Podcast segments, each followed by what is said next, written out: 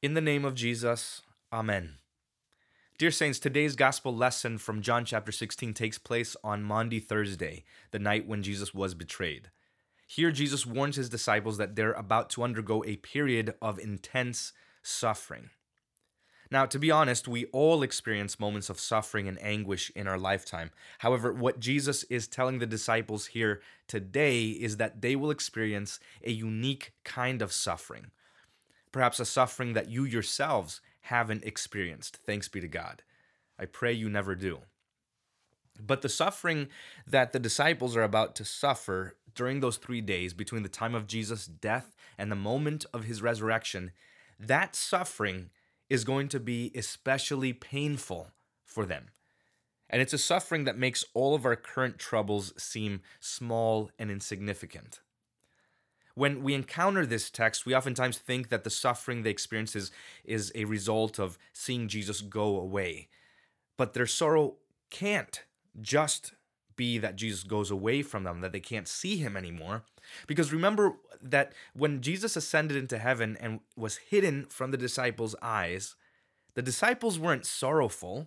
Luke chapter 24 says they worshiped him and returned to, to Jerusalem with great joy.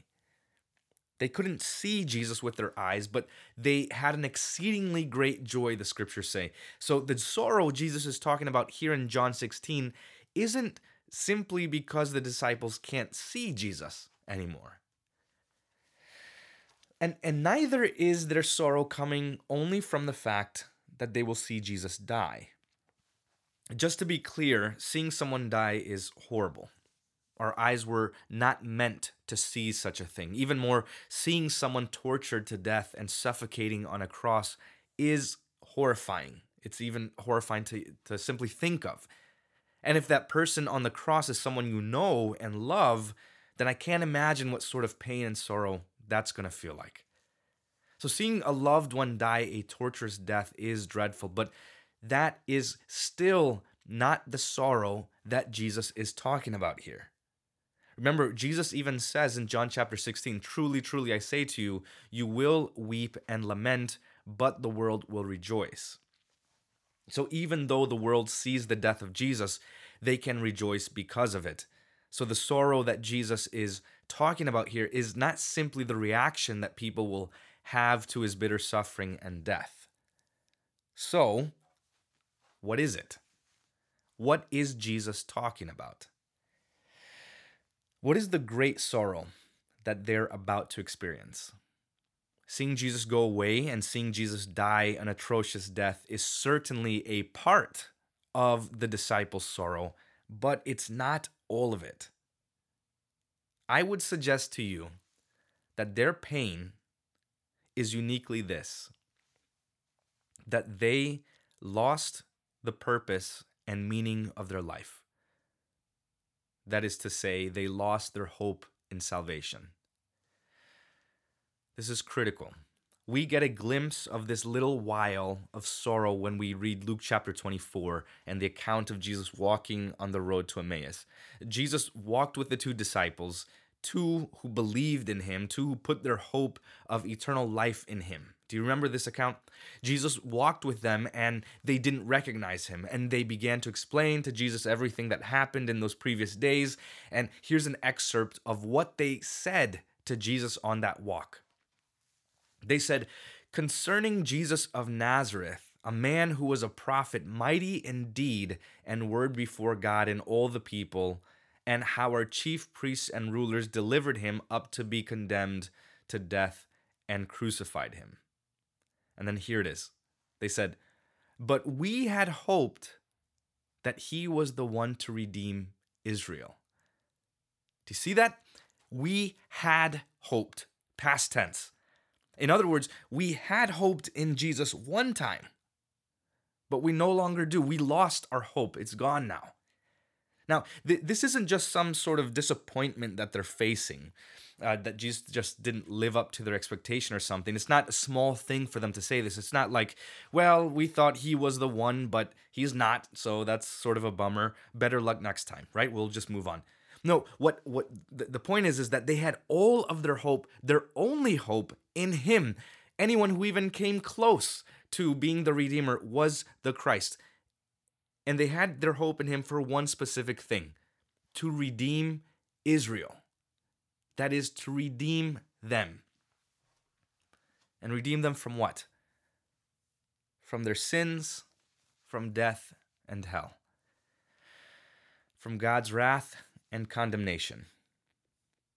So it's as if they're saying, We had hoped that He would abide with us, that He would forgive us all our sins, that He would turn God's anger away from us, that we would have the love of God, that we would one day go to heaven and be with Him forever, that He, that he would resurrect us from the grave and not leave us there in the dust forever. We had trusted His teachings, we had hoped that, but we don't anymore. And now we have none of it.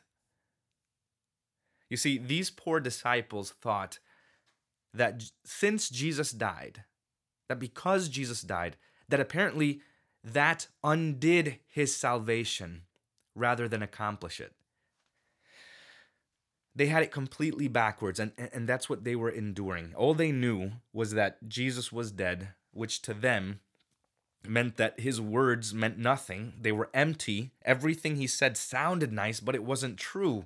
They were a bunch of broken promises, and, and for that reason, they lost their hope. In theology, in the church, we use a specific word to denote this very state of mind, a specific word that means to lose uh, hope in salvation, in the salvation that God has given. And that word is despair.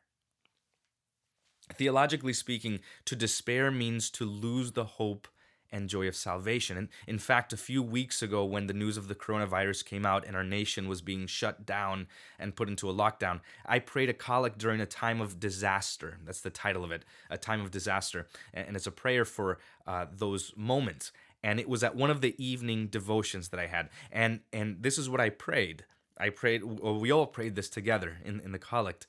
Uh, and, and this is a line out of that prayer. It says, We implore you, Lord, let not the hearts of your people despair, nor our faith fail us, but sustain and comfort us. In other words, I was praying that no matter what happened during this time, that you would not despair, that you would not lose the faith, that you would not lose your hope in Christ, and that you would not fall away from your baptism and into complete unbelief. That's what it means to despair. And we pray that God keep us faithful in our final hour so that we would not die despairing. And so, this is what the disciples were suffering from during these three days. They had lost their hope and they didn't have anyone to speak that gospel of comfort into their ears. Jesus was the one proclaiming this. They had the scriptures, but their minds were closed to it. This pain of losing hope is worse than never having it at all. So I want to explain this point by a way of analogy. It's it's uh, let me put it this way.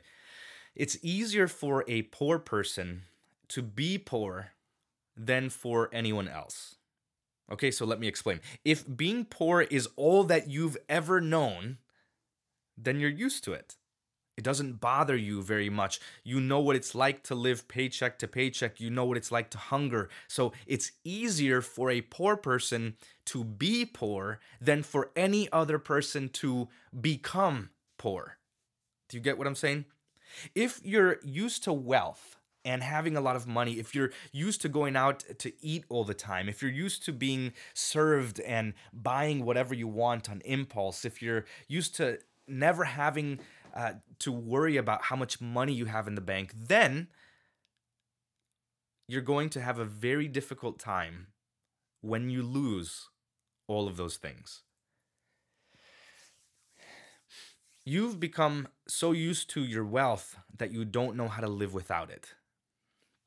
Now, of course, there's a good lesson in this. You should never attach yourself to your wealth and luxury like this in the first place. And you should never become so selfish that you can't live in poverty. If you do have money now, good, but learn to be generous so that you don't become attached to your stuff and then go through this. Now, th- this is all true, but the real point I'm trying to make here is this. Just as it's more painful for a rich person to become poor than for a per- poor person to remain poor, so too it is more painful to lose the meaning of your life than never to have had meaning in life at all. Do you see that? It's one thing to have always thought that life has no meaning, that, that there is no purpose to our life or our existence. You don't know any better. For you, that's just life. Why do we exist?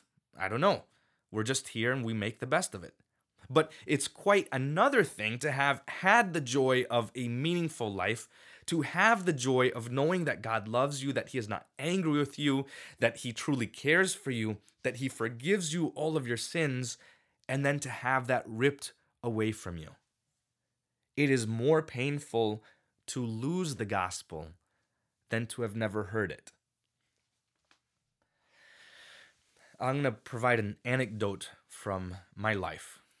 When I was going from high school to college, there was a time when I was plagued by uncertainty and doubt, not only in the gospel, but in God. I visited a number of churches and I wasn't hearing the gospel at all. Looking back, I know now that I wasn't hearing the gospel, but in the time I didn't know what was happening. I just knew my faith was dwindling and I didn't I didn't know I was losing the faith. I didn't know why.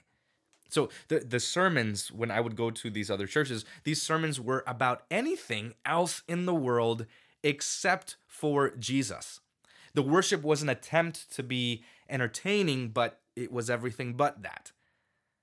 It was self centered, it was childish, it was kind of juvenile, and there was no substance being taught or preached or sung about in the hymns. And the thing is, I had seen actual, literal clowns and mimes in the church, literally speaking. The service was filled with videos and pop culture references trying to reach out to younger people and make it relevant, and the organist was rapping in church at one service. I'm not joking.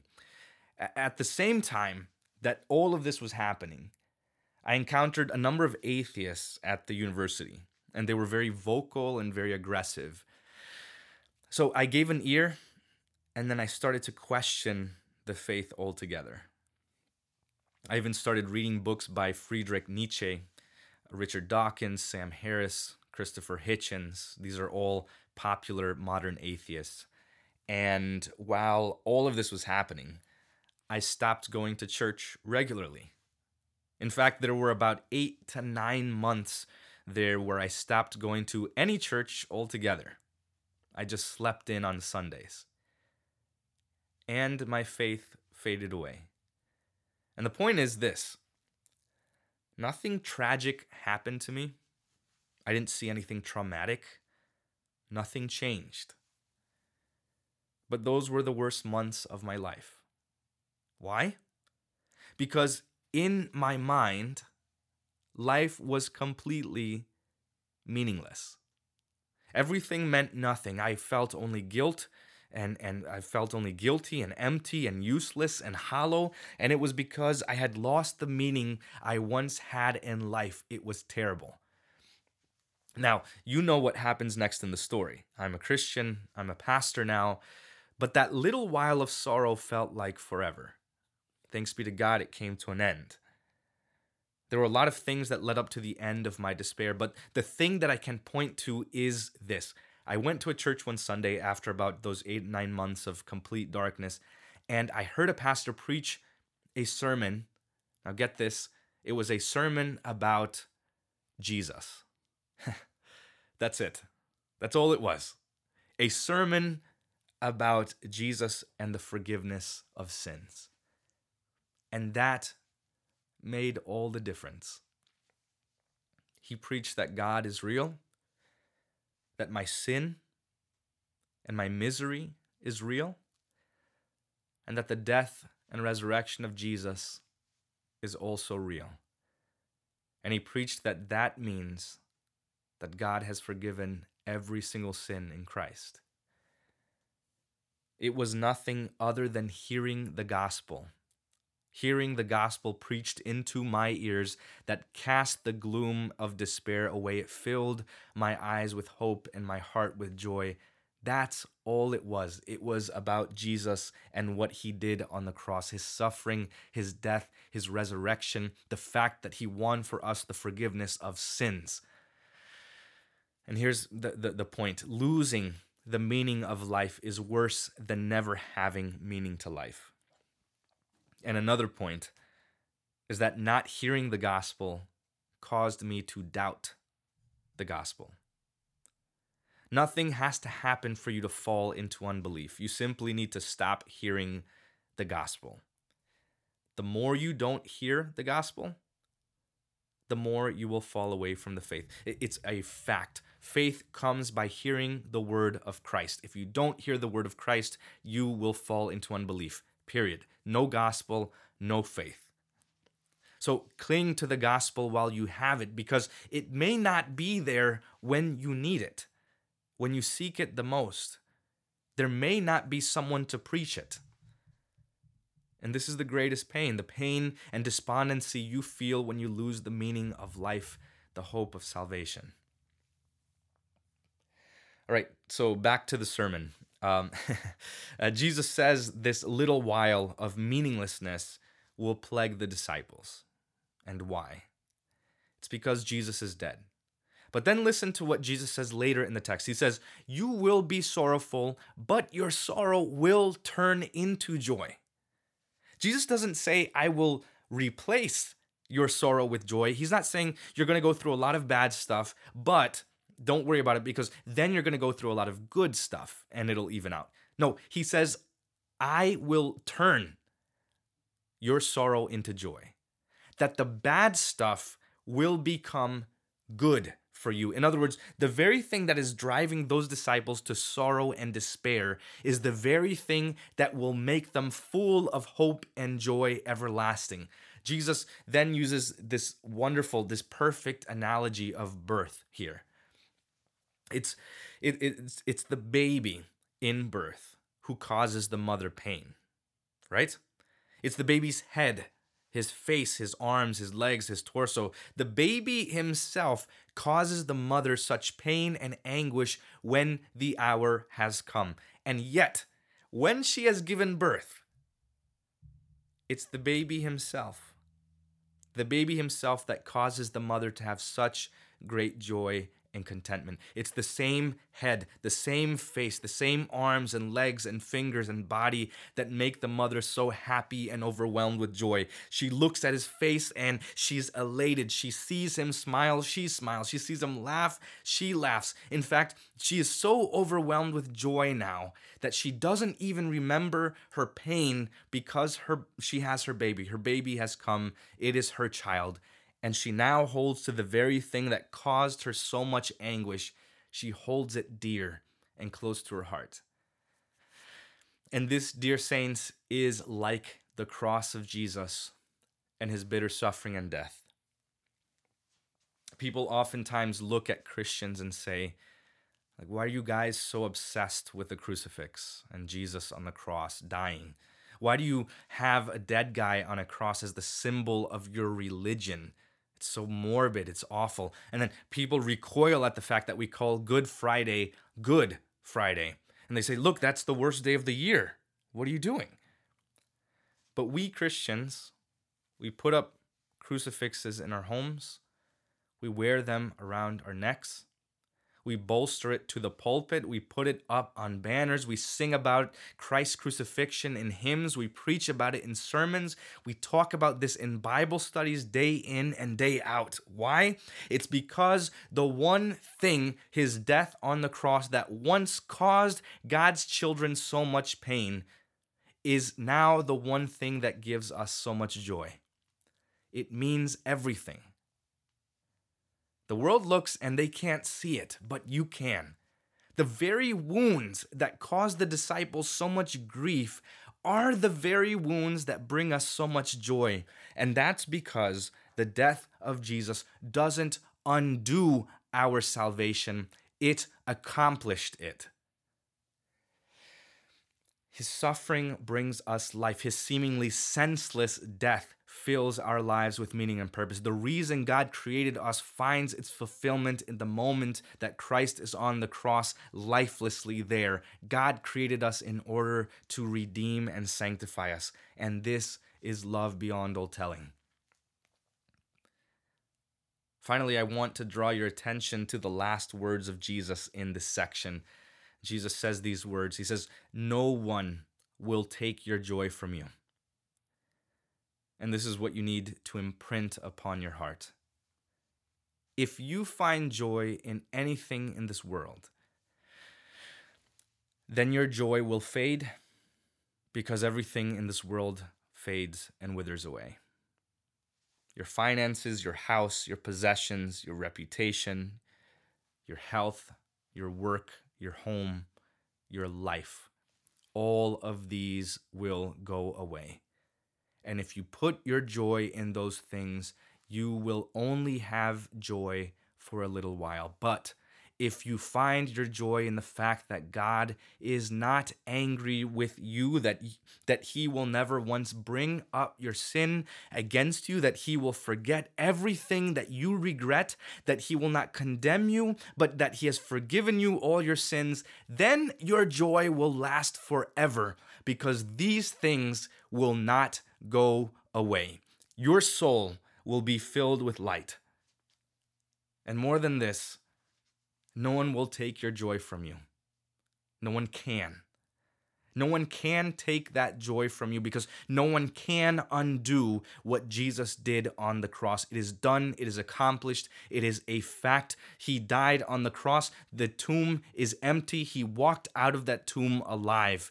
No one can subtract to what Christ has added to you the riches of heaven and all of the kingdom of God and the love and the favor and the blessing and the innocence and the righteousness that He has added unto you. Not one person can thwart that or take away His forgiveness or change it. Jesus died and resurrected. This is the meaning of your life.